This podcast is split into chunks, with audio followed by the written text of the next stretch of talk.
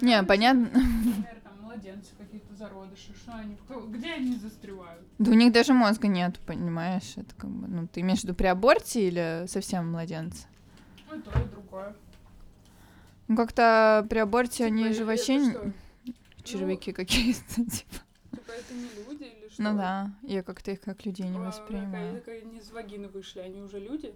Да, А я так не считаю, например. Но окей, если ты так считаешь. я так считаю, да.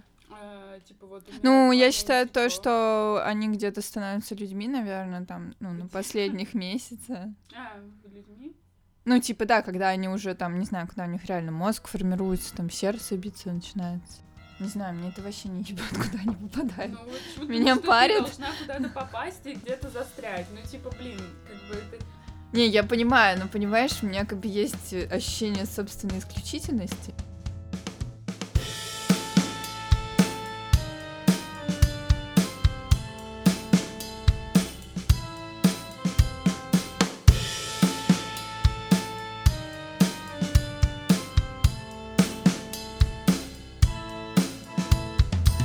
Всем привет! У меня на фоне делают ремонт э, в моем дворе, поэтому если вам будут слышны какие-то отклики этого ремонта, извините, я не виновата в этом. Виноват в этом жилищник. Всем привет!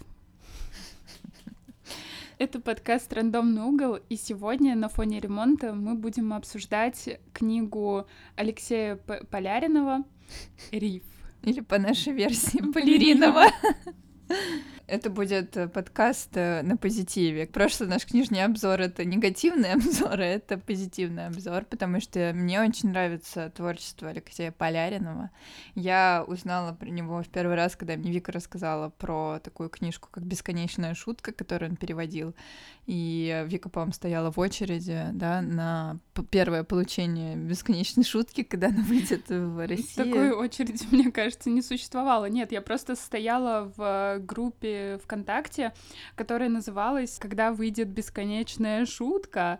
Это был довольно забавный паблик. Я постоянно мониторила, потому что сначала там обещали, что книга выйдет осенью, потом она не вышла, потом обещали, что зимой она не вышла. Я постоянно была в режиме ожидания.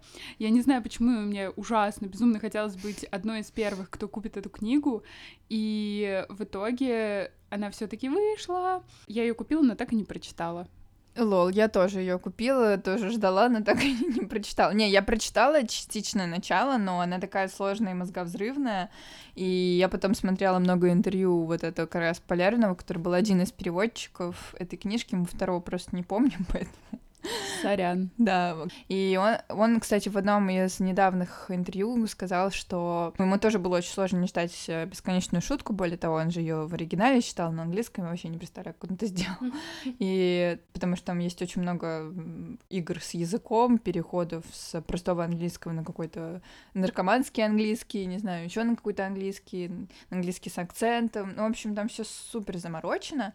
И он сказал, что он купил какую-то специальную книжку, которая помогала ему читать бесконечную Да, шутку. навигатор. Да, ну потому что там миллиард просто сюжетных линий пересекаются друг с другом, и их настолько много, там, по-моему, около ста персонажей, что ты, ну, естественно, не можешь в своей голове держать все это и понимать, кто с кем как пересекается. И плюс еще это все очень сложным языком написано.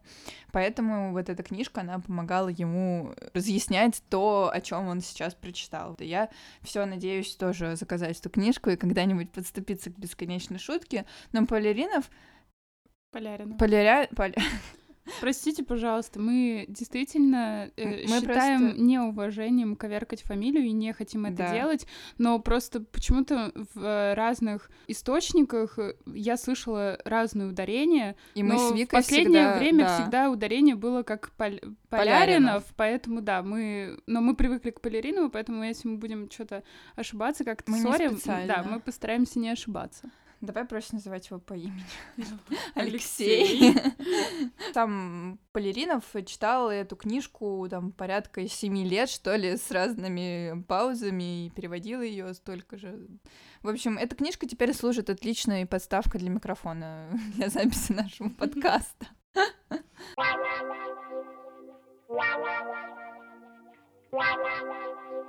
Сейчас мы познакомим вас с сюжетом, будет много спойлеров, точнее... Это будет один большой спойлер, да, спойлер, так что поэтому если вы хотите прочитать эту книгу... Прочитайте, я да. вам ее лично советую, мне очень да, понравилось. Тогда послушайте наш подкаст после прочтения этой книги. Или послушайте аудиокнигу, Аудиокнигу. я потому что обе книжки Поляринова слушала в записи на Литресе, и мне вообще сложно сконцентрироваться и прочитать какую-то книгу, но вот именно его книжки меня супер как-то захватывали. Мне хотелось постоянно к ним вернуться, постоянно их начинать дослушивать и не знаю, я не скажу то, что это какие-то там, возможно, шедевральные эпохальные книжки, которые там поменяли весь ход русской литературы, но мне они очень понравились, мне они были очень близки. Обе книжки, у него просто две книжки, «Риф» и «Центр тяжести».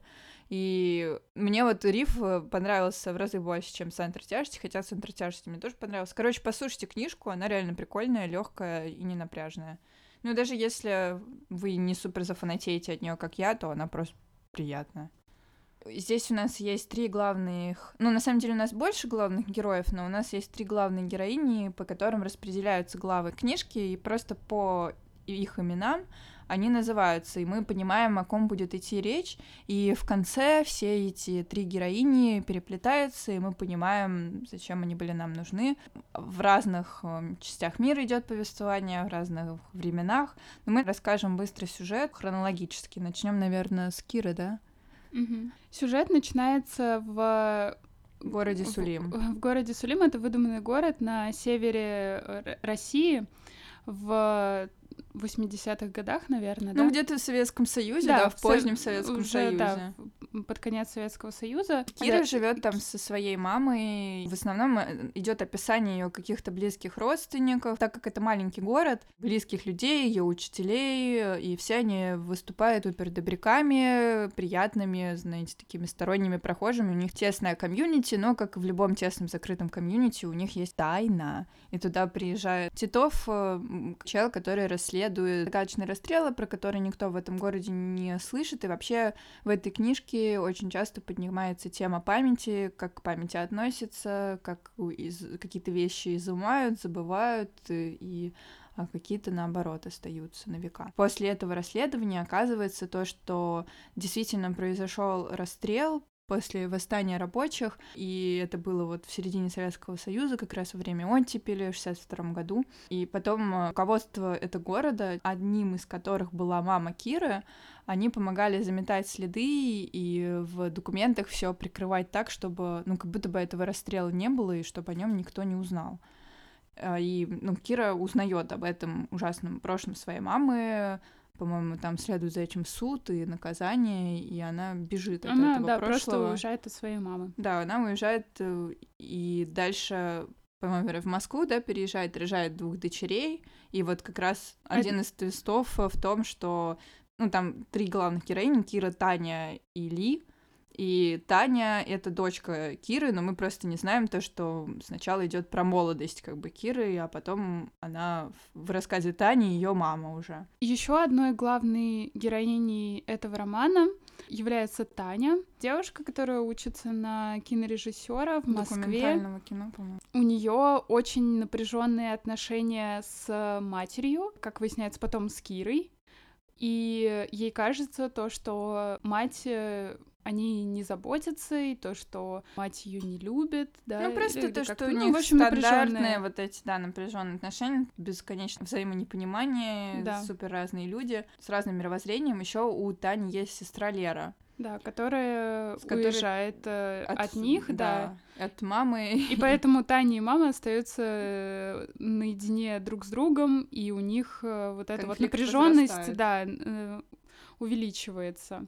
Какой-то Э, момент В какой-то момент э, Мама Тани пропадает. Да, она пропадает, Таня начинает ее искать и выясняет то, что ее мама попала в секту. Она продала все свое имущество секте. Таня тогда пытается маму как-то из этой се- секты вынуть, у нее не получается. И предводителем этой секты является Гарин, это пожилой мужчина, э, который приехал из Америки. И оказывается то, что в Америке он также не то, что он возглавлял секту, он очень жестко манипулировал людьми, своими студентами, он был преподавателем э, в университете, так что некоторые из них... Э, ну, фактически это и была секта, просто ну, это была да. не религиозная секта, а учебная секта, да. где все находились под его строгим психологическим давлением, работали на износ, э, Ели одни бананы. Ели одни бананы. Ну да, в общем, там было психологическое насилие. Одним из его учеников была как раз Ли, которая третья героиня этой книжки. И это... Американка. Да, американка. Это тоже, я так понимаю, где-то в 80-х, 90-х происходило, ну то есть до истории Тани. И она как раз была его ученицей, потом она поняла, что все это было ненормально, ей пришлось пройти курс терапии, да, насколько да. я помню. И, по-моему, ей как раз встретилась женщина, которая занимается вот конкретно этими учебными.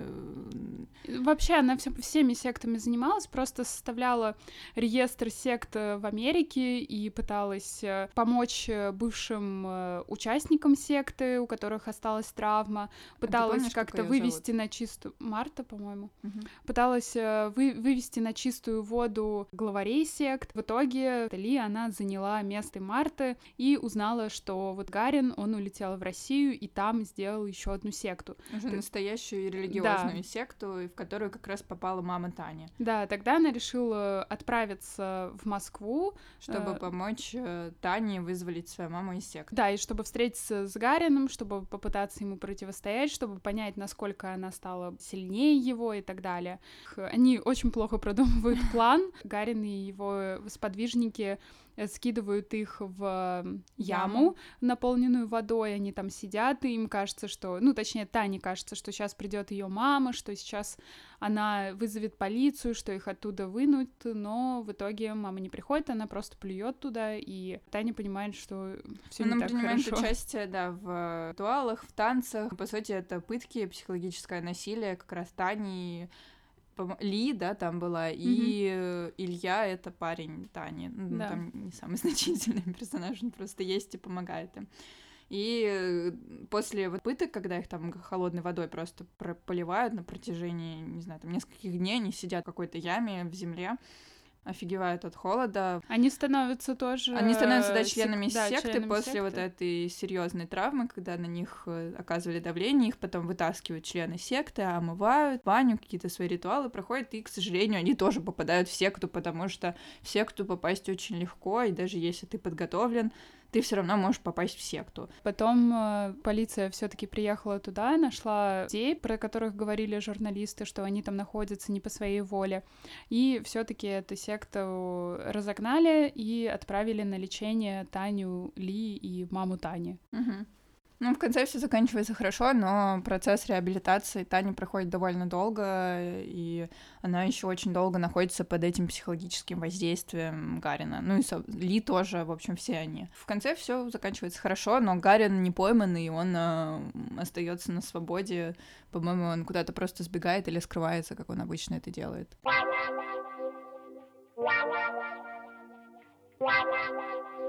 Первое, что я хотела бы с тобой обсудить, так как mm-hmm. мы сейчас как раз только рассказали сюжет этого романа, я не понимаю искренне, почему там три ге- главных героини. Как мне кажется, было бы намного логичнее, ну это по моему мнению, естественно, сделать двух главных героинь, Таню и Киру, то есть маму и дочь, потому что очень много в этой книге посвящено конфликту поколений, и очень много действительно интересного происходит именно между мамой и дочерью. При этом Ли, она как, как будто какая-то третья нога в этом дуэте. Еще конфликт происходит между Кирой и ее мамой, такой же. И это повторяется, ну, да, поколенческий да, да, да. конфликт, он да, повторяется да, да. из поколения в поколение. Да, а вот Ли как будто она как там третья нога, то есть у нее вроде конфликта с матерью особого не было, ну, я, по крайней мере, его не заметила. Нет, у нее, мне было. А насчет секты, как мне кажется, это больше как обстоятельства для героев, то есть это как фон, это не как какой-то отдельный персонаж, то есть которому действительно нужно выделять одну главу, и мне кажется, что было бы логичнее, если было бы э, две главных героини. Мне, ну, я с тобой не согласна, потому что мне кажется, что сюжетная линия Ли, она затрагивает очень важную тему, а именно то, как вот эти культ-лидеры, они становятся именно культ-лидерами, с чего они начинают. И, ну, она рассказывает про прошлое Гарина, про то, как он просто был простым учителем, и как уже тогда он манипулировал людьми, и почему можно считать какие-то красные флажки. Я потом посмотрела «Одержимость», и меня прям, не знаю, аж передернуло, потому что я вспомнила первый год обучения в британке, и... Нет, серьезно, мы, мы это иногда... Миломед. Да, мы это иногда обсуждаем с девочками, но это вот из, из одной серии, когда ты, блин, не спишь, когда из тебя, ну, выжимают по максимуму, это супер психологическое какое-то нездоровье, но ты такой, ты настолько ты настолько вот захвачен этими какими-то великими идеями, и настолько у тебя нету времени, чтобы вздохнуть и оглянуться вообще и посмотреть, как ты живешь, что ты вот действительно, ну, впадаешь в какую-то одержимость, и у тебя ну, это, это очень сильно, короче, психологическое насилие, и я с кем делилась, я говорю, у меня иногда такое ощущение, что мы в первом году были в какой-то секте, и они такие, да, это похоже на это. Пок конечно, это не так серьезно, как описано в книге, но все равно для меня это было очень важным и интересным проследить, как это может проявляться в таких отношениях, как там ученик, э, да, и учитель, где есть какая-то вот разница в э, силе и Хорошо, власти. Но... Вот, а, и еще почему, мне кажется, персонаж Ли важен, потому что он описывает, насколько секта вообще опасна, насколько опасно вот такое психологическое насилие,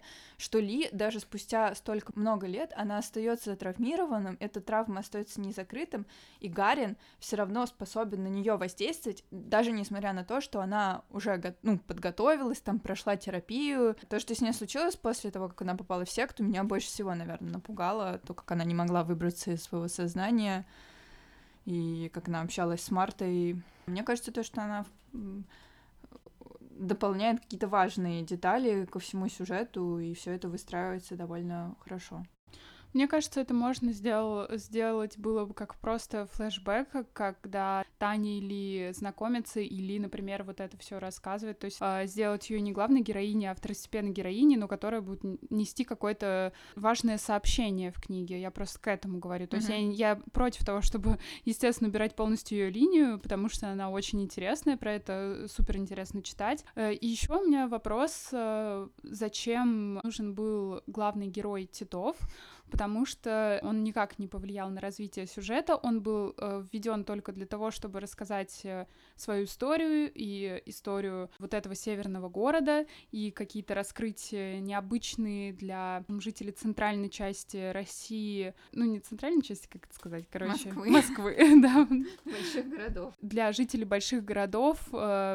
Традиции жителей маленьких городов. То есть это было все, опять же, очень интересно, очень круто, но мне, как мне показалось, что для этого не обязательно было вводить каких-то еще дополнительных персонажей. Это можно было раскрыть через основных персонажей, либо приплести Титова куда-то в новую историю, чтобы, например, это был, не знаю, Гарин. Но сделать какой-то мистический реализм, что Гарин не стареет и такой же. Вот, кстати, насчет мистического реализма, там был в начале момент, когда когда что-то пепел летел от сигареты наверх. У меня тоже это записано, И я такая, да. типа, блин, вау, наверное, что-то мистическое будет после этого. И все, это никак дальше не прошло. И я на самом деле про это забыла. Но сегодня, когда я просматривала снова книжку, я такая, а, точно, этот момент, он же никуда не привел. Но меня как бы захватила книжка, поэтому я не обратила внимания на то, что да, линия Титова, она действительно прорывает. Я записала даже эти вопросы, потому что я их тоже вообще не поняла. То есть, когда Кира и Титов стоят э, на краю пропасти, Кире становится плохо, у нее возникают галлюцинации, вот как раз насчет этого пепла, и неосознанное желание убить Титова. То есть к чему это было, я не очень поняла. К тому, что э, так гены ее матери в ней говорят, потому что ее же мать была убийцей. Я это выписала как повторы, и пасхалки, у меня есть такая категория. Вот этот сюжет повторяется, когда Гарри навели к пропасти эти кахини, или как туземцы, хотели его сбросить, когда Гарин вел Таню к пропасти и тоже угрожал ей ее сбросить, и в конце концов в книге все-таки Таню к пропасти подводят Гарин и сектанты, включая собственную ее мать, и именно ее мать там, по-моему, толкает ее вниз в яму. Ну, то есть это просто какой-то повторяющийся сюжет, поэтому я думаю, что это ну, какая-то мета-отсылка, что-то типа того.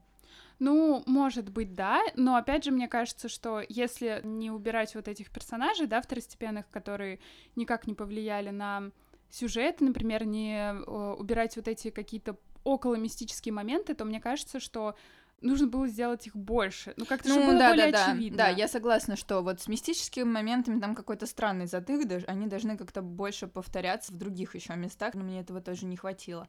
Но с другой стороны, мне как раз очень понравилось то, что э, он описывает историю секты, и там нету никакой вот этой вот излишней мистики, это все показано просто, ну вот как оно есть, как реализм. И это, это и страшно, потому что, как я уже говорила, меня очень испугала история с Ли, но потом я прочитала то, что действительно такое часто бывает, и самое страшное, оно находится в реальности и в том, как наша психика вообще реагирует.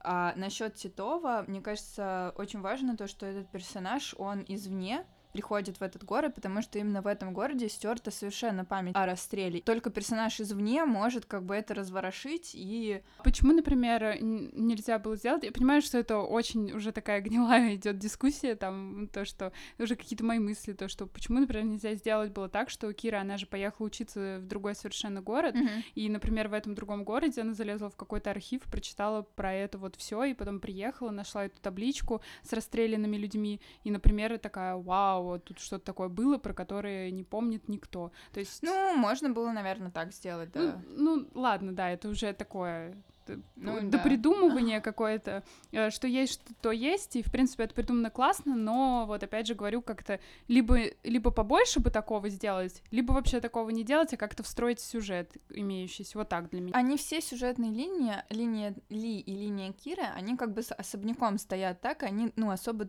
не пересекаются, потому что у Киры там своя атмосфера, а у Ли своя атмосфера, у Ли Америка, у Киры за крайний север. И у них у всех, у, у обоих этих линий есть свои какие-то особенности, которые потом не дублируются в других линиях. А линия Тани, она как бы что-то между ними, да, объединяющая да. все вместе.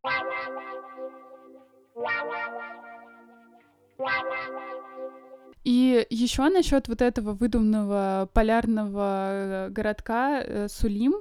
Э, я, кстати, когда про это читала, думала, что это что... настоящий город? Нет, я думала, что автор книги начитался расследований Саши Сулим на Медузе и решил сделать такой город. Блин, кстати, наверное, поэтому мне показалось... Я когда читала про этот город, я такая, а, ну да, Сулим, я слышала про него сто процентов. Ну, под Мурманском есть такой город.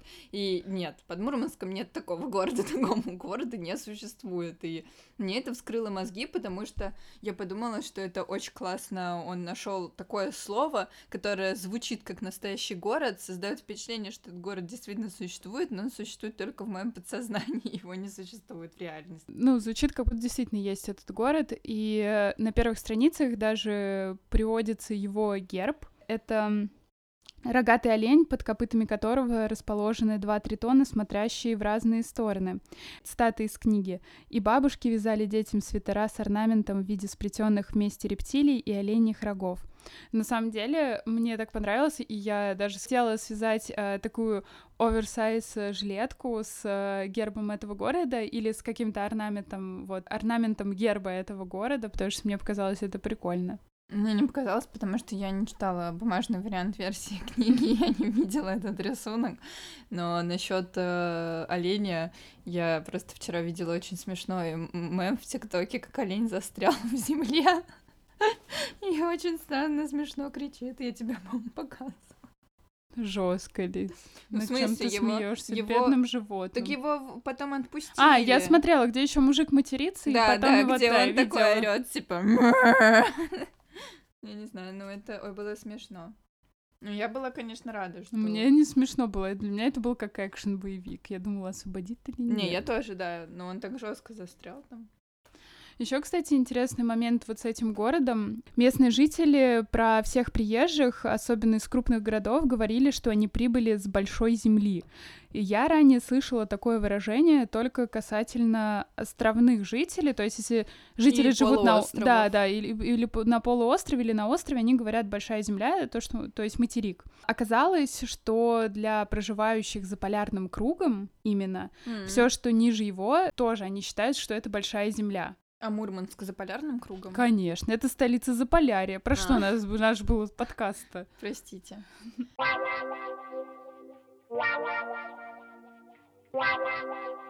Во-первых, э, почему мне очень понравилась эта книжка, из-за того, как она написана и каким языком она написана.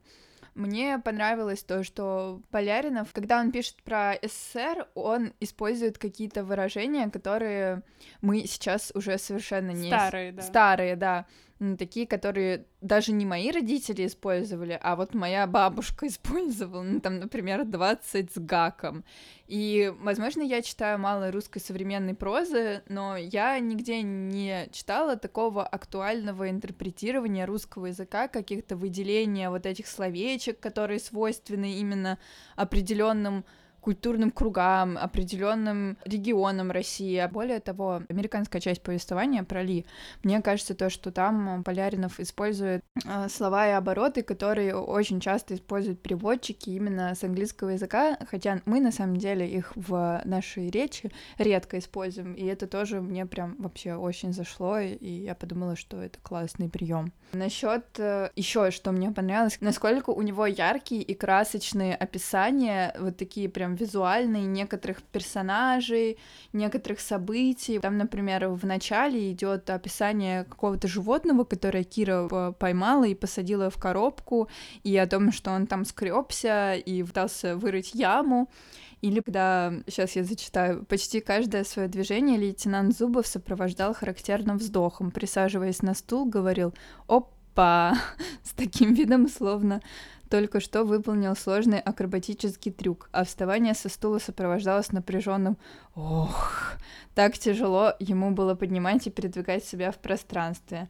Он слушал историю Таню с таким видом, словно его отвлекли от более интересного и важного дела. Пару раз просил подождать, выходил куда-то, затем возвращался, с облегчением садился на стул. Опа!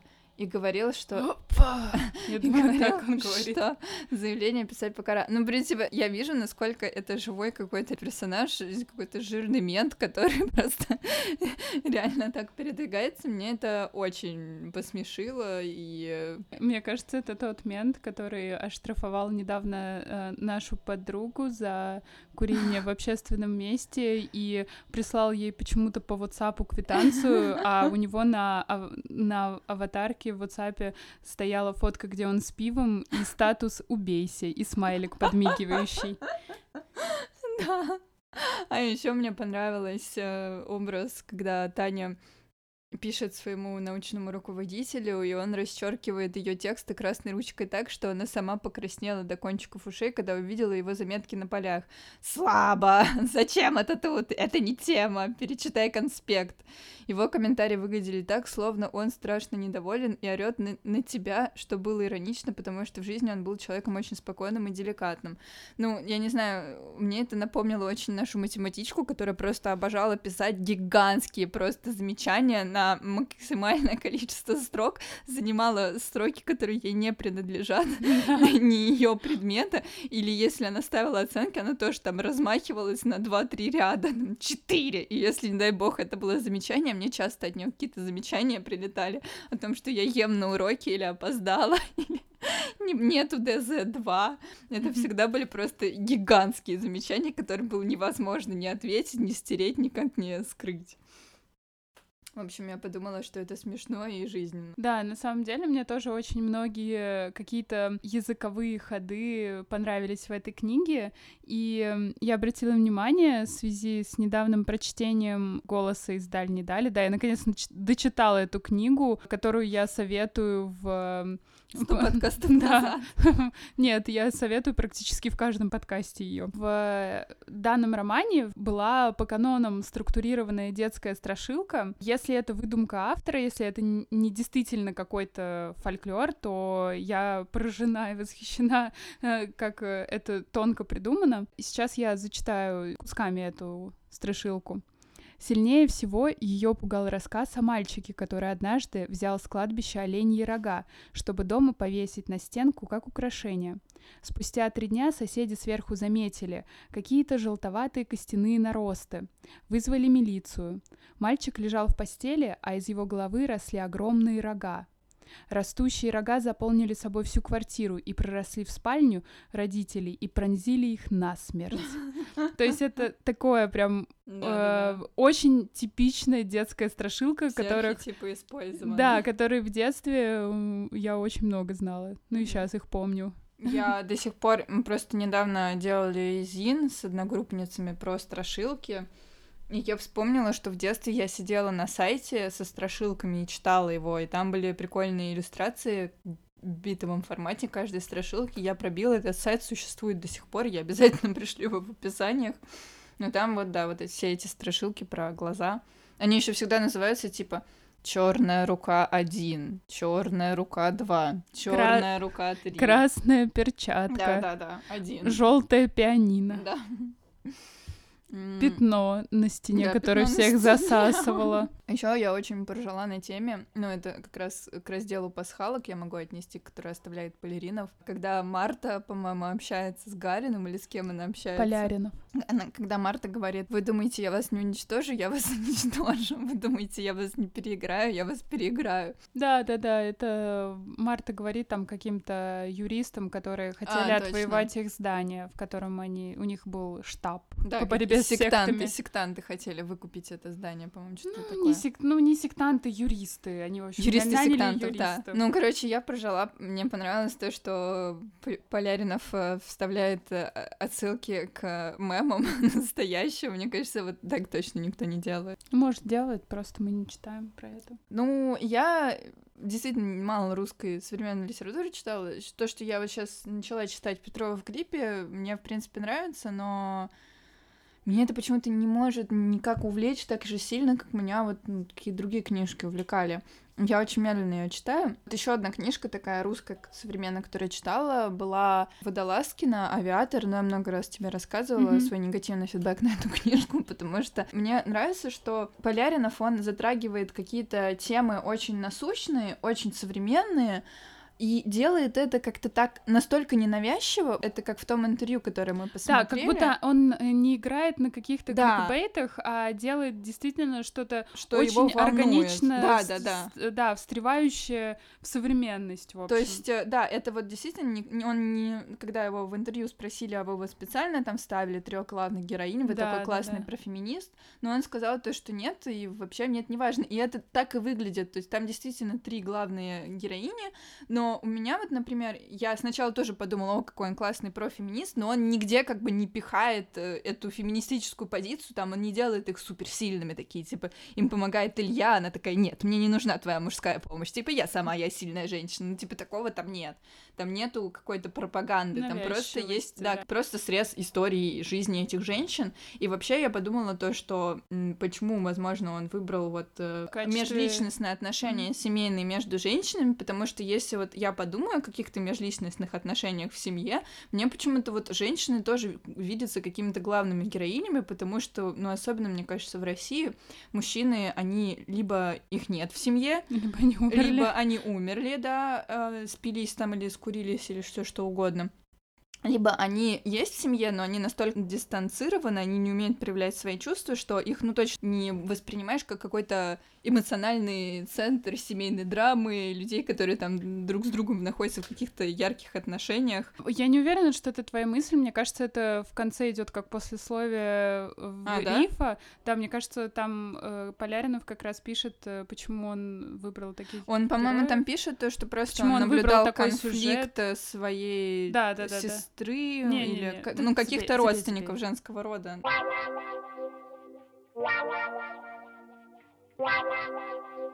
А, мне понравилось задание Гарина для студентки, как раз Ли, найти объекты, чья символическая добавочная стоимость превысила фактическую стоимость. В этой книге приводится пример. Торчащие балки сгоревшей библиотеки, которые стоят в центре городка американского, являются местной достопримечательностью, хотя mm-hmm. явно фактически сгоревшие балки ничего не стоят, но символически у них э, очень высокая стоимость. Я думаю, что это все относится к вот этой подтеме, которую постоянно поднимает автор. Про память. Да, про память, про память. Ну, как разные люди относятся к памяти. И, ну, как раз вот мы на этой теме плавно въезжаем в тему про русских людей и менталитет, потому что в России особенно остр вот этот конфликт отцов и детей, ну а здесь, точнее, матерей, матери, бабушки и внучки, и дочки, потому что они все жили в разной политической ситуации, они все жили при разной идеологии, и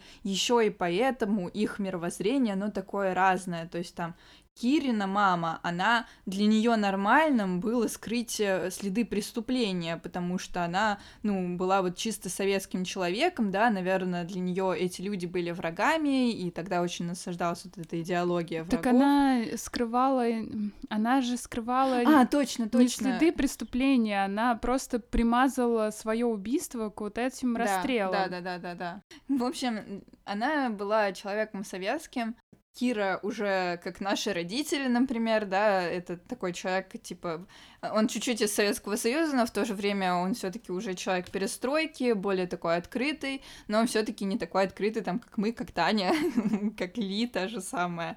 Поэтому еще так сильно виден этот э, конфликт поколений, потому что, ну, у нас страна, которая постоянно меняется, и постоянные идеи хорошего, что такое хорошо, что такое плохо, кто враг, кто друг, это постоянно навязывается сверху и постоянно переосмысливается. Да. Старое постоянно как бы под ковер куда-то там засовывается, и насаждается новое, а вот через 20 лет опять новое, и люди такие просто не понимают, что им Да, и поэтому э, как раз-таки, да, вот то, что поколения не понимают друг друга. Да, да, я согласна. Вообще, мне кажется, что находка этого произведения — это удивительно точная передача конфликта между mm-hmm. современным и предыдущим поколением. Пример эм, Сейчас приведу пример, как одна из э, героинь, это Таня, молодая девушка нашего поколения, воспринимает поведение своей матери, э, преобразуя ее поступки в слова. Э, «я тебя люблю, поэтому ты должна терпеть мой характер, мою инфантильность, mm-hmm. мою беспомощность, мою беспощадность и мое вечное недовольство тобой. Не знаю, как у других, но э, практически все мои родственники старшего поколения, как мне кажется, ведут себя именно так, то есть с какой в какой-то мере инфантильно и в какой-то мере беспощадно. И требуют еще при этом полного принятия себя как несносного родителя в каких-то э, аспектах. Да, а, мне еще очень понравилась э, та часть, в которой мама Киры описывает э, свое отношение к каким-то красивым и изысканным вещам. Сейчас зацитирую. Или даже так. Красивые изысканные вещи приводили ее в ужас. Мне кажется, это травма, которая осталась у многих советских людей, по крайней мере, так есть у моей мамы и бабушки. Им очень сложно было, ну, бабушке было, маме сейчас есть, потратиться на что-то дорогое, и вот это бесконечное крохоборство, хотя, в принципе, как бы деньги и возможности есть, но вот это вот осталось ощущение, у меня, например, мама когда что-то красивое покупает и дорогое, она, э, ну, у нее потом эта вещь, не знаю, там реально годами лежит с этикеткой в шкафу, она не может использовать, потому что она супер сверхдорогая, и она ее никогда не использует. Моя бабушка могла купить тоже так же вещь, например, она как-то купила пепельницу, будучи не курящим человеком, но ей просто понравилась очень эта пепельница, она посчитала очень красивой, естественно, эта пепельница с ценником долежала, дождалась, пока я ее не нашла и не стала использовать, ну, вот что-то такое, мне да. кажется, тоже очень присутствует toen ze да, это, это то же самое, вот эта традиция дарить, например, молодоженам на э, свадьбу сервис, который они ставят э, в Ой, сервант вообще и никогда, никогда не используют, ну максимум там на каких-то рождениях, там первенцы никогда, или еще, Вик, или юбилеях, но вообще да, никогда. У меня, а ну, зачем тогда он нужен? Зачем? Он нужен для красоты, чтобы он стоял. Я, у меня тоже, блин, просто такой меня вымораживает, кринж. когда что-то да, ну, не, не нужно, непрактичное не нужно и занимает место место и типа да. стоит и красотой своей давит. Ну, то есть для меня это такой вещизм, а я ненавижу... Да, да. Я ненавижу...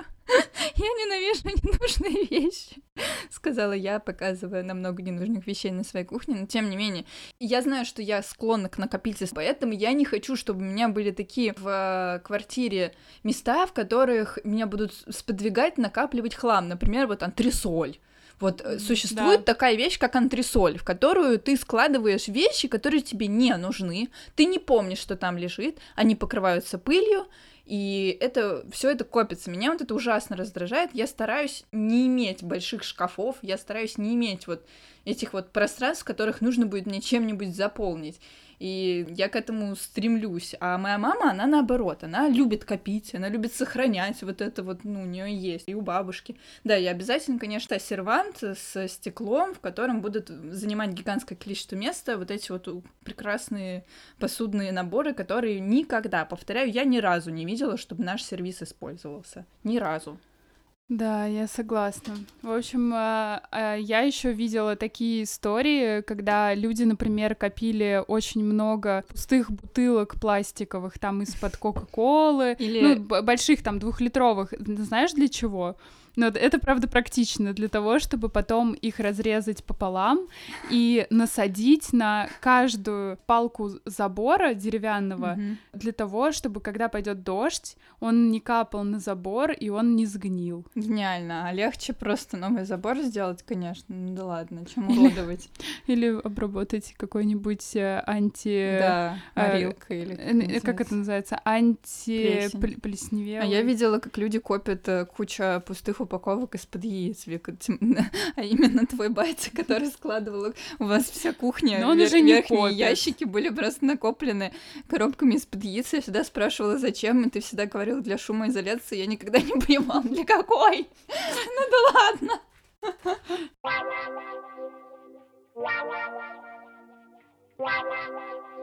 Еще, что мне было тоже близко, это конфликт между Таней и ее старшей сестрой Лерой, и то, что Таня боялась в детстве очень Леру и думала то, что она ее выбросит из окна, но на самом деле Лера любила Таню, ну просто она была такой, наверное, более дерзкой. Ну не знаю, мне это просто напомнило какой-то наш конфликт в детстве, потому что когда, ну у меня есть младшая сестра, она на 9 лет меня младше, и когда мы с ней вместе росли, особенно когда мы были мелкие, был, были такие стычки, вот особенно там Таня пишет, цитата, «Еще раз меня отзеркалишь, из окна выкину». Но Таня все равно отзеркалила, на зло.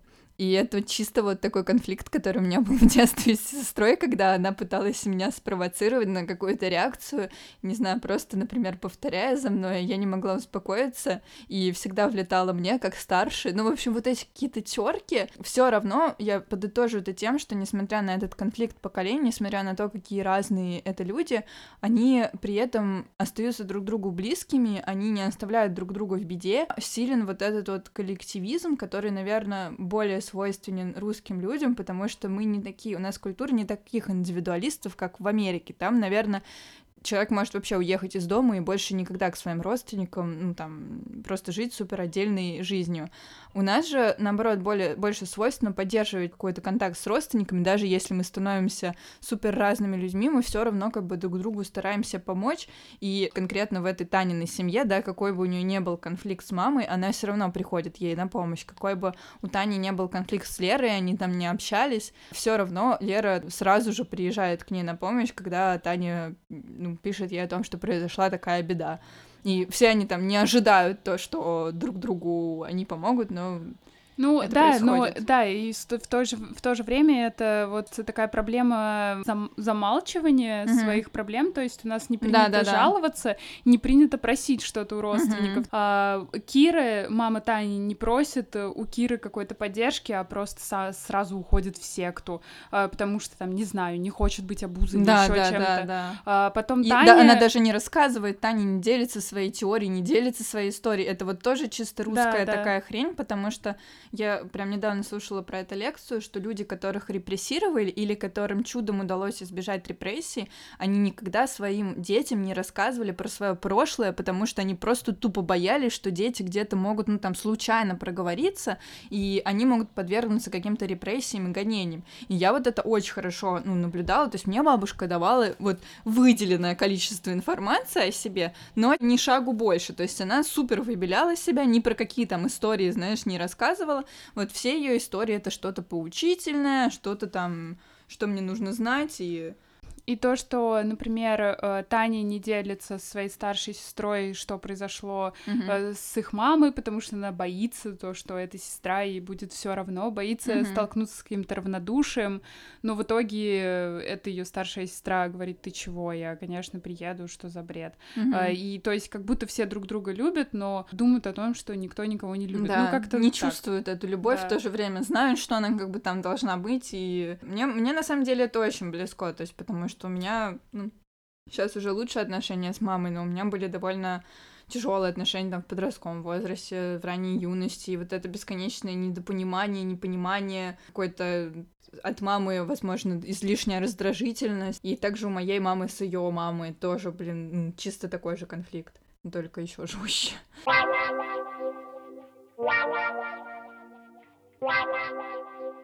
все жители города Сулим, они все показаны с каких-то приятных, хороших сторон, все они такие добрые, все они объединены чем-то, и при этом это дополнительный сверхкринж, когда мы узнаем о каких-то их темных сторонах, и нам очень сложно уложить это как-то все вместе в голове. И также я просто переношу это на какой-то свой опыт. Например, я знаю свою бабушку как э, довольно близкого и заботливого человека, ну, доброго в отношении меня, но в то же время, когда она начинала высказывать какую-то там свою политическую позицию, да, например, мы смотрели какое-нибудь выступление музыкантов, и там какой-нибудь Макаревич выступал, она говорила, что это просто ужасно, что таким людям нужно вообще сломать всю их жизнь, сломать всю их карьеру. То есть она как-то оправдывала какие-нибудь там политические репрессии, супер жестко что-то говорила, и я думала такая, блин, ну почему ты такая? И тебе настолько сложно это представить, потому что люди, ну ты знаешь их с какой-то хорошей, доброй стороны, но в то же время взгляды могут настолько с твоими не совпадать, что тебя, тебя просто ужасный кринж в башке. И также моя мама, которую я в большинстве своем знаю как доброго человека, любящего меня, способного к любви, не делавшего никому какого-то осознанного зла. В то же время моя мама, когда она говорит о приезжих или когда она говорит о гомосексуалах, у нее просто, не знаю, пена, мне кажется, от злости может идти, настолько ее это раздражает, настолько она испытывает какую-то злобу к этому, и настолько мне непонятно, как может это сочетаться. Да, это вполне может сочетаться, потому что не бывает э, идеальных и добрых людей, и это абсолютно нормально. Человеку что-то не любить, что-то даже ненавидеть, и в каких-то моментах быть злым и агрессивным. Потому что нет такого человека, это просто наша современная культура, она немного, честно говоря, крейзи в этом плане, потому что она заставляет нас быть всегда добрыми, всегда справедливыми, хотя это по сути невозможно. Ты ага, не можешь свои Вика, эмоции Вика контролировать. из э, этого клана из клана Богомолова. Поход... Нет, я из клана, походившего на психотерапию, где меня не заставляют быть правильной и доброй, а говорят, что вообще-то эмоции нужно свои понимать, осознавать, принимать и обрабатывать, я... а не закрывать глаза, не подавлять их и не говорить, что «Ой, я такая классная, я вообще всех люблю, я такая Слушай, добрая». я не совсем про это говорю, я говорю про то... Позволять своим родственникам быть злыми. Да я... Страшного. Нет, это нормально, нормально позволять им быть злыми, я про их вообще жизненную позицию, Слушай, что у них жизненная позиция позиция, наверное, да. добрых и справедливых людей. Все, это поняла.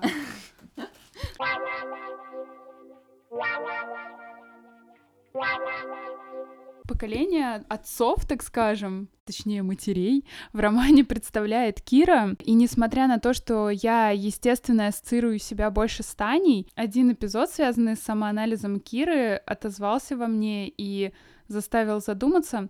Это эпизод, когда Кира случайно услышала в учительской, что коллеги говорят о ней как о грубом и холодном человеке. После героиня стала задумываться, когда она успела стать такой копией своей матери, которая тоже была mm-hmm, mm-hmm. злым и грубым человеком она ведь всю жизнь пыталась быть не похожей на нее. Да, да, а, тоже этот эпизод. Э, понравилось, как зацепил. Зацепил, да. И мне тоже часто говорили в лицо, э, и за спиной тоже, что я довольно грубый человек, и это меня всегда как-то шокировало, потому что я таковой себя не считаю и стараюсь, наоборот, быть какой-то максимально вежливой, максимально удобной для всех. Скорее всего, зря, и на самом деле... Точнее, не скорее всего, а точно зря. Не надо пытаться угодить всем, но это прописные истины. Кроме меня. Кроме Лизы, да. На самом деле, меня этот эпизод э, зацепил. Это какая-то моя личная боль, потому что, ну, да. как я уже сказала, у меня есть конфликт, был ну, более яркий конфликт с мамой, и я всегда старалась жить наоборот, максимально по-другому, типа, вот, маме нравятся мытые волосы, мне нравятся грязные, спутанные волосы, я панк, блядь. Маме нравится спокойный натуральный мейк, мне нравится черный яркий мейк с красными губами, что мне не идет, ну да похуй. Но с возрастом я понимаю то, что я, к сожалению, все больше и больше становлюсь похожа на свою маму, и что хочешь, не хочешь, тебя это заложено, эта программа в мозгу, и ты просто ее выполняешь. Ты можешь пытаться себя контролировать в каких-то ситуациях, но это я заметила, что мне вот девчонки, мои подружки, которые знают мою маму, которые знают меня с раннего возраста, которые помнят меня подростком, они постоянно мне говорят, что, ой, ну вот сейчас у тебя прям интонация, как у твоей мамы. И я такая, да какая, да как, да нет, это неправда. Но я Ой, а что ты с слышу. чистыми вол- волосами ходишь? Что за бред? Не, ну я уже, конечно, у меня нет такого жесткого отрицания, но, блин, это какой-то там повелительный тон белой женщины, мне не хочется его иметь, но он есть, да. Это как раз грубость там или что-то такое. Да, и но вот эта вот э, ситуация, она меня даже заставила задуматься не столько насчет э, там своей похожести, потому что понятное дело, что я довольно похожа на ну, у тебя свою не маму. Было такого конфликта. Ну, наверное, насчёт... да. Э, а именно вот насчет своей какой-то грубости и холодности и своей репрезентации для других людей. И иногда я провожу мысленный эксперимент и думаю, например, окей, я стану улыбчивой, не буду говорить ничего лишнего, хотя уже куда больше, чтобы меня не посчитали недостаточно дай бог, грубый, но что тогда? На меня тогда не обратят внимание люди, с которыми мне интересно общаться, такие же, как я, грубые, злые, нонконформисты, нигилисты. Они будут смотреть на мою американскую улыбку и будут думать, что я тупенькая, как я думаю о других. Да, поэтому если вы мне улыбаетесь, я думаю, что вы тупые, знаете это. Но с другой стороны, с другой стороны, послушай, да слушай, я понимаю, что все это булшит, и это как в ТикТоке, где человеку говорят пойти, например, к психотерапевту, а он отвечает, что не пойдет, потому что боится потерять свою изюминку. Ага, Тем временем да, моя е- изюминка. да, его изюминка это там, например, валяться в куче хлама ага. на кровати и плакать под сериал, потому что у него депрессия или еще какая-нибудь дичь, психоз, там еще чего-то, что он не понимает про себя. Также и моя изюминка смотреть на всех э, из-под лобья, ни с кем не разговаривать разговаривать, слушать музыку в наушниках, вместо того, чтобы попытаться с кем-то прокоммуницировать. В общем, да, это сильная самокомпания во мне открыла. Слушай, ну, ну, у меня была такая же дилемма, я ее преодолела и не потеряла свою изюминку. Мне кажется, то, что есть в нас во всех какие-то защитные механизмы, есть в нас во всех какие-то перегибы, и избавившись от них, мы не потеряем какие-то особенности нашего характера, потому что невозможно, ну, это абсолютно невозможно полностью измениться, стать совершенно другим человеком. Ты понимаешь, что, что вот этот защитный механизм мне уже не нужен, я могу его переделать под что-то. Не обязательно ходить всем и улыбаться в 34, сколько там у нас зубов, достаточно быть просто, может быть, там, менее грубый, и это уже будет нормально и лаконично вписано в твой образ, и ну, ни у кого не будет от этого кринжа, и ты будешь легче налаживать связи какие-то. Все же на искренности базируется. Если ты будешь всем неискренне улыбаться, люди будут это чувствовать, и, скорее всего, эффект будет противоположный.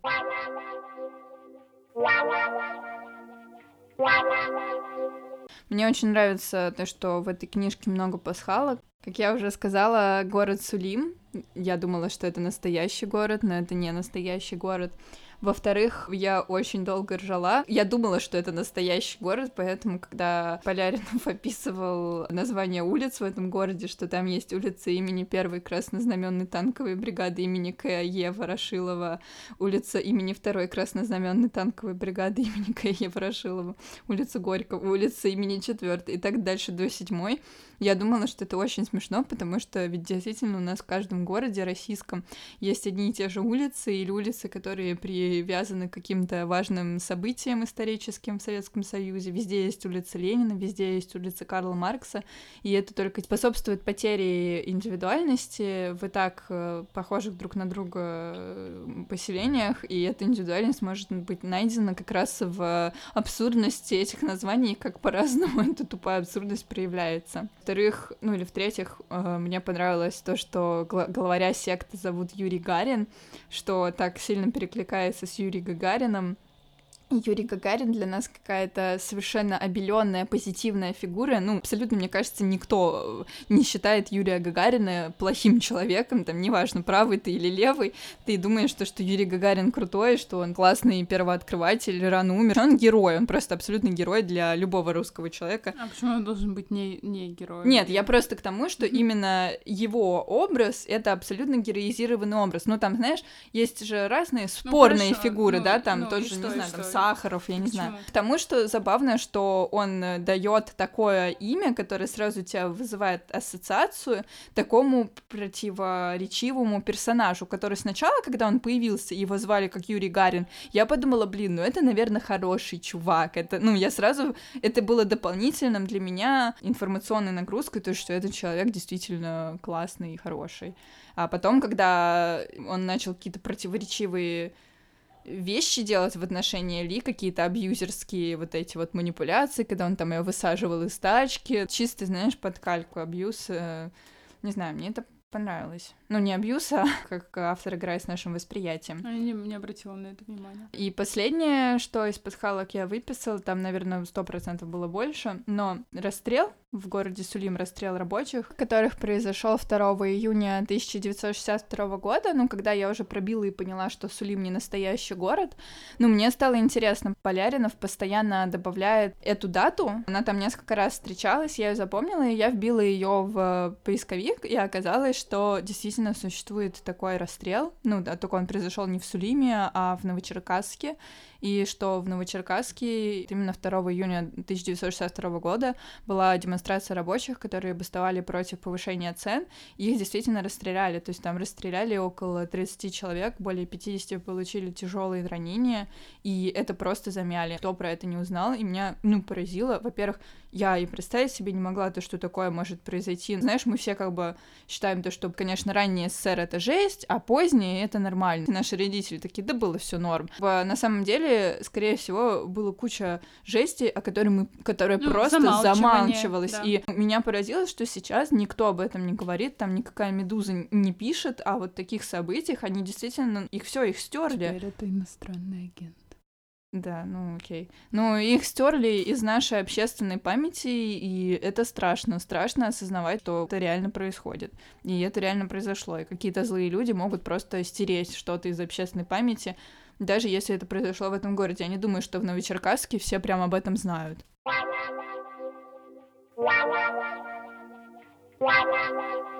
Мне про память еще понравилось, э, что в Сулиме есть памятник э, какому-то непонятному напротив администрации мужику, и что он голый, и что все его называют просто голый мужик, что еще раз показывает, как у нас в России относятся к памяти, и как много насаждается просто сверху, и как люди в быту это переосмысливают. Ну, то есть для них так же, как абсурдно эти улицы имени 7-й краснознаменной танковой бригады, э, скорее всего, они не называют вот всю эту улицу, они, может, называют ее просто седьмая улица бригады, они уже даже не помнят, что это за бригада и что там был за подвиг. Также и вот эти памятники, которые насаждаются, и у нас их очень много по всей стране, и если это Ленин, конечно, все знают, как выглядит Ленин, но если это просто какой-то мужик, то все такие, ну, это какой-то мужик, и нам просто похер на это. Имена каких-нибудь, э, когда людей ставят на улице такого-то академика Туполева.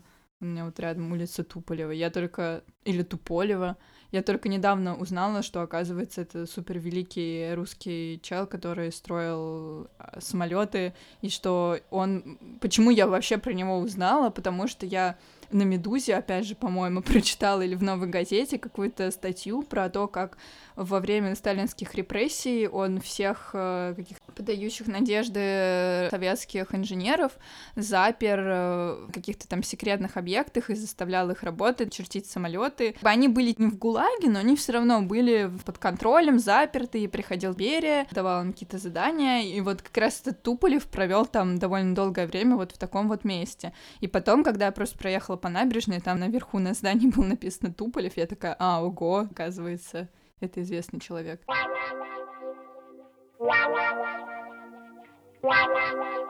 Давай я скажу тебе свое мнение. Конфликта касательно секты, мне он показался на самом деле слишком поверхностным и простым. Да, там... Конфликты между кем и кем? Конфликт просто касательно секты, в смысле между главными героинями и секты и, и сектой. Да, там, где есть физические истязания, мучения, пытки, какие-то суицидальные интенции, там нет конфликта или однозначности, потому что это определенно плохо. И этому однозначно нужно сопротивляться. Но есть же и другого толка секты, без физического насилия, где нет открытой агрессии, сопротивления, но есть, возможно, более какие-то жуткие методы заманивания и завла- завладевания сознанием. Жуткие они как раз потому, что они спорные и неочевидные. Стоит ли с этими людьми вообще бороться? Или, например, людям, которые состоят в таких сектах, действительно в них легче и лучше? Слушай, ну, эта книжка ясно дает дает ответ, по-моему, на этот вопрос. Там же как раз есть эта учебная секта. Ну, в смысле, нет, подожди. В этой учебной секте он вообще-то всем ограничивает питание очень жестко и сон. Это физическое влияние, это mm. не только психологическое влияние. Ну, все равно это начинается... И это однозначно плохо, потому что кон... вот как раз-таки ну, конфликта это... нет никакого, это плохо и все. А, Тут нет, нет никакого это не философского плохо, вопроса. Вик, потому что когда ты учишься или вот когда ты находишься в такой атмосфере успеха, когда вы все идете к успеху, и вы должны там работать на износ, это неоднозначная ситуация, потому что у нас наоборот пытается то, что это круто, когда ты мало спишь и много работаешь, это круто, когда ты успешный, это круто, когда ты посвящаешь себя какому-то классному делу, но тебя настолько затягивает, что ты не спишь и э, нормально не питаешься, потому что так самое я, важное это я вот тебя это вот. спрашиваю об этом, то, что, например, есть очень много сейчас каких-то коучей ага. и бизнес-консультантов или еще кого-то, кто как раз-таки, да, пропагандирует идите к успеху, во да, что да, бы да, это да. ни стоило и так далее. Их тоже, это тоже можно считать сектой? Да. Их тоже нужно да, подвергать? Конечно. Ну, а, например, тебе какой-то человек скажет, вот я, значит, э, прослушал ага. лекции вот этого человека, я действительно стал успешным, э, открыл свой бизнес, и у меня все теперь супер круто, он меня вдохновил. Вот ну, э, это в, этом, в этом и как бы основной действительно вопрос, потому что, как я уже сказала, мои ассоциации с первым курсом британки, насколько это было сложно, и насколько это было психологически измотывающе, и насколько мы на втором году просто все эмоционально выгорели. Но ты знаешь, я научилась там действительно охуеть как многому. Ну, то есть то, сколько я научилась за первый курс, не все, не, все, не у всех есть такой опыт, что это было полезно для них, но у меня, у меня, да, это было очень травматично, но это было полезно. Это так же, как, э, не знаю, мой опыт проживания в Америке. Это дико травмирующее меня событие, у меня поехала психика, но это очень полезно для меня. И вот непонятно, как бы, понимаешь, ну, наверное... Непонятно, полезно Нет, наверное, наверное, ну, надо просто просчитывать э, плюсы и минусы да, ну как бы для меня, мне кажется, плюсы и минусы были примерно поровну, но мне сложно представить э, себе какое-то изменение, которое не включало бы в себя выход из зоны комфорта, то есть э, стресс, то есть травму. Ну, то есть просто, наверное, есть ну, масштабы ну, этой травмы и это травма. Разве нет? Нет. Ну, у меня просто нету другого опыта. У меня нету опыта, где человек бы спокойно, не выходя из своей зоны комфорта, рос и развивался. Но я уверена, то, что он существует. Ну, я а... не поняла твоего ответа, да или нет? Это а, закрытый ты, вопрос. Ты считаешь, то, что такие, ну... Еще раз, которые... я тебе задаю вопрос. Да. Точнее, не задавала, но ты захотела ответить. Это был риторический вопрос. Стоит ли, боро... Стоит ли бороться с такими методами, да, которые очень напоминают методы э, секты, да? Конечно. Или Или, может быть, людям от этого становится лучше, они быстрее что-то осваивают, быстрее что-то понимают. Конечно, если это переходит э, черту ну, да, определенного только... психологического есть... насилия, но где эта черта тебе никто ну, не то скажет. Есть ты, ты не ответил на этот вопрос. То есть ты ответила, конечно, стоит, но вообще-то мне это помогло. Ну да. Нет, ну, ну окей, ну э, ладно, этот, этот вопрос Хорошо, остался это спорный ответ, да, на спорный вопрос. Wow, wow, wow. Мне понравилось, когда Таня первое взаимодействие с э, сектой, когда она приезжает в Подмосковье, и там она говорит сама себе, все нормально, перестань себя накручивать, это просто поселок в Подмосковье, но в то же время пугает женщины с рыжими волосами, которая за ней следит и блокирует двери машины. Это показывает, что самые страшные вещи, они рядом, под нашим носом, и мы просто предпочитаем их не замечать, ведь э, до того, как свидетелей Иеговы запретили, у них было гигантское поселение в Подмосковье, и там было просто куча сектантов, и все об этом знали, но все такие, ну да, и там живут, но они же никого не трогают. Ну, как бы ты, ты никогда не знаешь, что там происходит за закрытыми дверями, и, и мне кажется, это стрёмно. А же ты знаешь, что происходит за закрытыми дверями у твоих у людей? соседей? Нет, а мне тоже это стрёмно. Ну, ладно. Меня очень впечатлило, что Таня и Ли туда поехали, будучи подготовленной к секте, и попытались конфронтировать этого Гарина, но все равно... Но они были очень плохо подготовлены, честно говоря. Ну, слушай, они, у них было убеждение в том, что если они точно знают, что это секта, они в нее никогда не попадут. Ну, оказалось то, что люди, которые приходят в секту, они супер долго готовятся, поэтому есть специальные техники. Это, по-моему, было рассказано в интервью «А поговорить». Там была девушка-антрополог, она как раз исследовала секты, она сказала, что есть куча всяких техник, которые помогают э, тебе не попасть в секту, там постоянно с собой, вести внутренний диалог и не поддаться вот этому влиянию психологическому. И меня как-то очень завораживают все эти темы, темы секты, и темы того, насколько сильно они могут быть э, психологически заабьюзены, как, как сильно они могут сомневаться на самом деле в своей собственной реальности, считать, что все нормально, хотя происходит какой-то супер, супер жесть происходит. И как э, вообще разделилась вот эта личность э, Ли, да, когда она чувствовала то, что она смотрит из чьих-то глаз, и вот когда она была внутри себя, в лимбе, не знаю, все это очень да, страшно. Я вообще этому не поверила, честно говоря, я подумала, что это еще какой-то бред. Ну, то есть, э, э, мне было, в принципе, интересно, как... Так есть же реальные, ну, как бы, свидетельства, что это так ну, и есть. хорошо, есть, но я просто себе это не могу представить, поэтому я в это не верю. Ну, то есть, я не говорю, что этого нет, просто я не могу себе это а, представить. А, ну, я тоже не могу себе это представить, но это мне не мешает э, думать о том, как это стрёмно и быть психические нарушения, это же ну, супер стрёмно, а ты не можешь это себе представить. Ты можешь себе представить, что такое там параноидальная шизофрения, но это есть. Меня, например, вот все это очень пугает, и поэтому мне было интересно читать эту книжку, потому что я люблю попугаться. Я люблю true crime.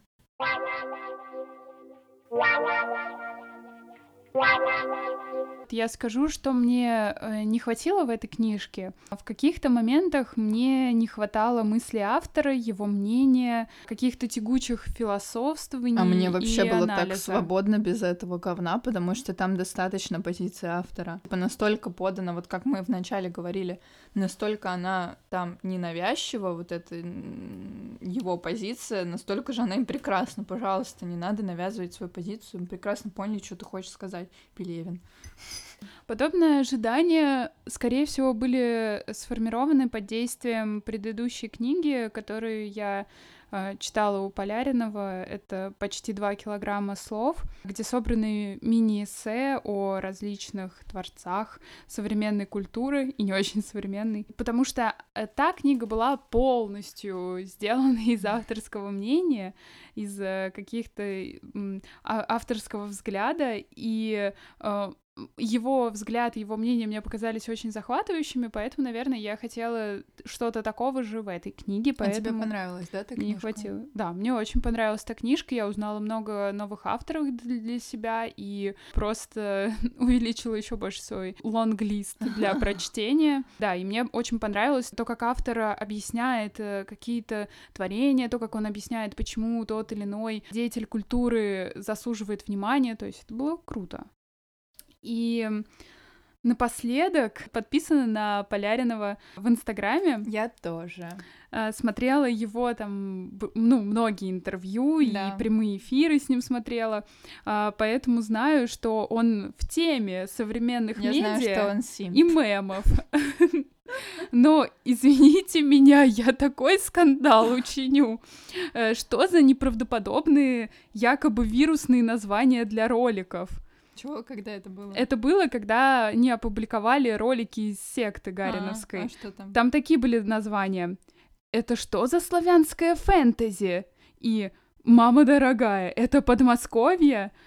А что такого? Это нормально. Ну, это не название для вирусных роликов. Так это же не название было, а комменты. Нет, это названия были, названия роликов. Нет. А, да? Да. А, ну, не знаю, мне кажется, то, что какие-то люди, они могут так назвать это. Ну, какие-то обычные люди. Ну, даже если это были комменты, то такие комменты В смысле? Не остана... это нормально. Не это бумерские комменты. Не знаю, «Мама дорогая» — это что-то из моей прекрасной няни. Про славянское фэнтези я вообще молчу. Ну, хз. Мне кажется, то, что это просто, ну, не наш слог, но люди так общаются. Странные люди, странные люди в интернете.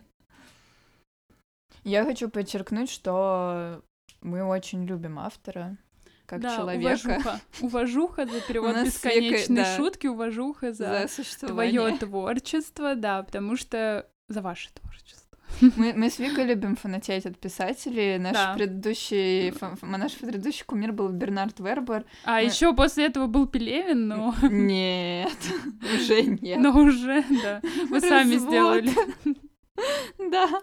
Ну, в общем, мы любим Поляринова. Когда-нибудь мы научимся его фамилию правильно произносить. А, хотим детей от него. Лиз. Ну что? Я хоть послушаю, такой, типа, а что это за рисунок такая? Красотка. Красотка Мас. Да, поэтому если господин э, Алексей Поляринов э, ищет э, себе, ищет мать своих будущих детей, он может зайти... Послушать подкаст, где я описывала, какие черты характера я ищу в своем будущем муже, подумать, готов ли он мыть толчки, да. отрастить себе кудри и научиться играть на каком-нибудь музыкальном инструменте. Но это не обязательно, не обязательно, это не хорошо. Он уже писатель, Вика, да. этого достаточно. Хотя да, да, да. Вот. И, конечно, написать. Да ладно, лизочку. но это шутка. Лизочку обязательно написать, потому что мы можем просто дружить.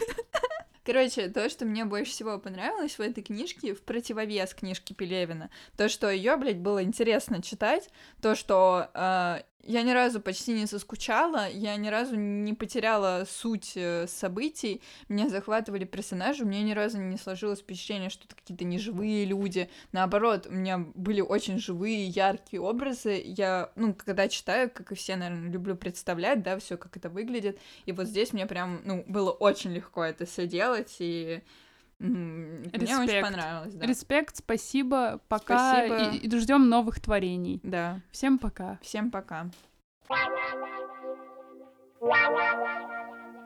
Поляринова слушал, бля.